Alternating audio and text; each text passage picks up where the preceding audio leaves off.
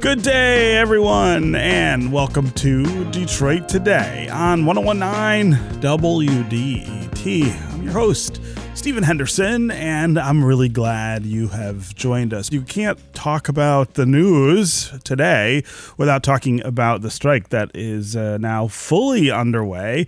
Uh, the UAW is striking all three automakers, I think for the first time in history. There may have been one other time that that happened, but it's a big deal that they have decided to walk out of plants for Ford, Stellantis, and GM. Of course, that's a massive disruption for lots of people and their families and their businesses.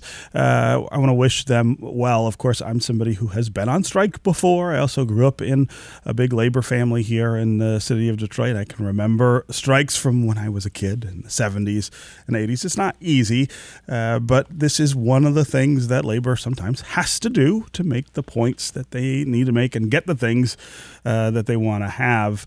Uh, we are, of course, at WDET covering the strike pretty closely. We've got people uh, out and talking to folks on the line, uh, the picket lines about what's going on, and of course, following the negotiations. It's one of the things that you can count on here on WDET that we will be on top of the news. Uh, of course, here on Detroit Today, we discuss the news and issues and events and ideas. That is the thing we've been really stressing this week during the on air fundraiser the way that we get into uh, the things that are behind the news and the issues that all of us have to make decisions about, uh, sometimes at the ballot box, sometimes in our lives. Uh, we really focus on trying to help our listeners understand those things in much deeper ways. Also, just a heads up a lot of our employees here at WDET are part of the UAW. I've got Nick Austin here with me. He is a producer on Detroit Today. He hosts Soul Saturday on WDET on Saturday nights at 8 p.m.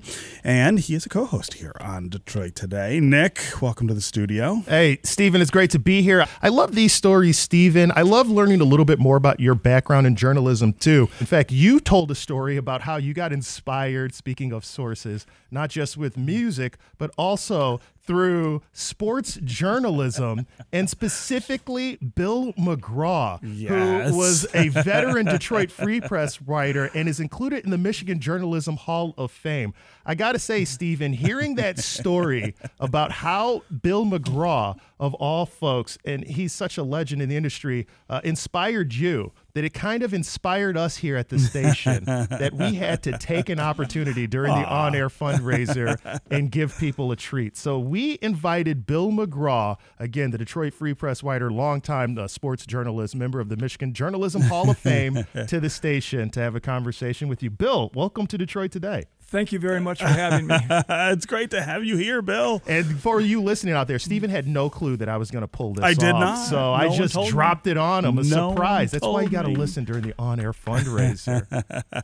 Bill, it is great to see you. Uh, I did tell the story during the fundraiser. I heard, I, you know, I've listened a lot this week, but I didn't hear that. But I heard about it. So yeah. thank you. I'm really honored. You've told me that before, I and I, was honored when you told me, and I'm honored you told other people now. So I have to repeat it for folks who maybe didn't hear, but we were talking. Uh, Nick was asking me about why I wear Tigers cap uh, every day, and we were talking about the Tigers, and I was saying that the cap I wear was the logo has the logo on it that uh, WDIV used to use during their broadcast uh, in the in the 1980s, and and so we started talking about '84, of course, which is the best year in the history of the franchise. And I said that two things happened that year for me. One was that it was when I really became a Tigers fan. I was 13 that summer, and and I followed the team really closely for the first time uh, that that summer. But the way I had to follow it because uh, because that's how you had to follow sports back then was in the newspaper, and I would open it up every day and read about what had happened uh, the day before. But you were the you were the beat writer that year for the Detroit Tigers. I didn't know you obviously, but uh, but I knew your name, and and I remember so clearly so many of the things that uh, that you wrote that summer.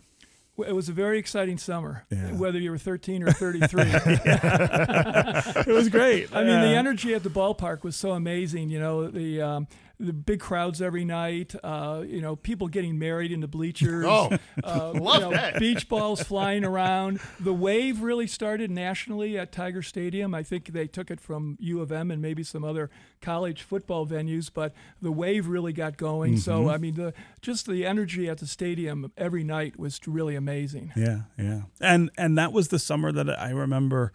Also, uh, you know, reading all of these stories that you were reading, and especially the story that you that you wrote the day after they won, which I have for years used uh, in speeches that I give about writing. I just think it was it was perfect in so many ways. But it was one of the things that made me say, gee, what a great life that would be to, to write for a living, like to get to do this all the time. So in many ways, uh, you are uh, one of the, the, the big inspirations for me having become a journalist, which I think I've also said to you before. Well, I'm again honored, especially considering how you've turned out. yeah. It's been okay.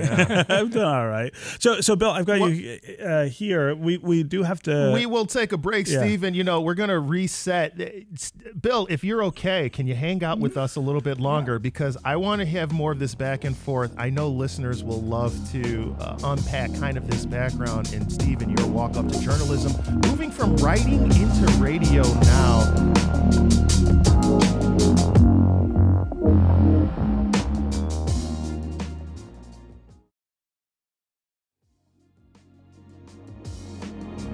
Uh, and again, we've got Bill McGraw here with us, a long-time reporter here in Detroit for the Detroit Free Press, uh, somebody who inspired me to become a journalist and uh, someone who, uh, through his coverage in 1984 of our Detroit Tigers, really got me interested in baseball as well. It was uh, the summer that I turned into the kind of fan who is looking every morning, or back then was looking every morning uh, at the box scores and reading the stories about what was happening on the field. Of course, today you can do that uh, on your phone instantly after the game is over.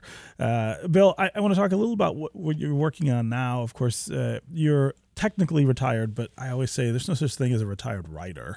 Uh, we always are do- up to something. You've been writing these free press flashbacks, which I think are really interesting. Well, I get to edit the Free Press flashback column every Sunday.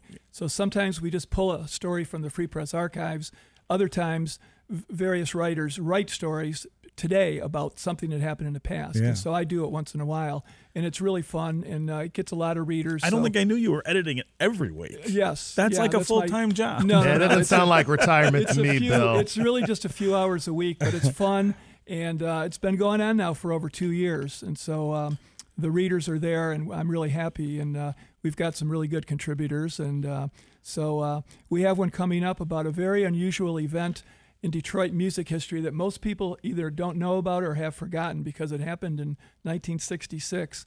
Andy Warhol came to Detroit and put on a thing called the Mod Wedding, and he brought along a new band from New York called the Velvet Underground Oh my goodness. with Lou Reed and uh, Nico and John Cale, and they sang "Here Comes the Bride." And um, Really? there was a guy on stage doing a dance with a bullwhip and two flashlights, and it was at the state fairgrounds, and it was really crazy. And uh, that's a uh, free press flashback that's uh, on the way. I mean, one of the great things about this city is our absolute love affair with the past, and and I, we get criticized for that sometimes, and uh, maybe sometimes that's legitimate that we cling too much to some things.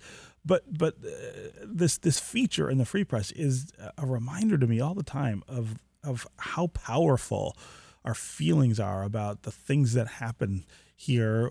Sometimes before uh, some of us were born. I was not born in 1966, for instance, but but I would be all about that story. Well, especially given what's happened with the Velvet Underground since then, you know, and uh, they hadn't even put out their first record yet uh, at that time. So, um, yeah. So, and you know, the most recent, one of the more recent ones was uh, a really good freelance writer in Detroit, Richard Bak, did a story about a guy from Michigan who used to jump out of airplanes and he had a suit that allowed him to fly like people do now with those whatever they're Those called parachute things, or yeah, whatever, right. yeah. And uh, he unfortunately, um, his chute didn't open uh, at an exhibition in France in 1936, but he made a lot of news in the three or four years he did that beforehand. And uh, so we got everything from serious news to more frivolous things. Yeah, I'm looking forward to the one that will tell us what happened to uh, Jimmy Hoffa, because of course that's uh, an obsession still here. Yeah, right. In the city of Detroit. Okay, Bill McGraw, it is always great to see you. I'm really glad they brought you in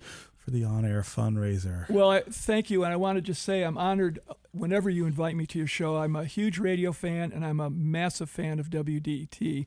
Um, both your show, Nick's show uh, on Saturday afternoon. The Saturday lineup is unbelievable, and I could go on.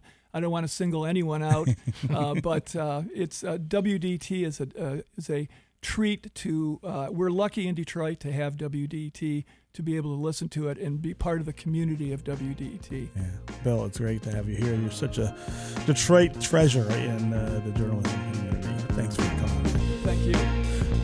That's it for the Detroit Today podcast. If you like this show, you get a lot out of it, you ought to be sharing it. Share it with your friends and your neighbors, your relative, anyone you think would enjoy it and would add to this community that we're building here.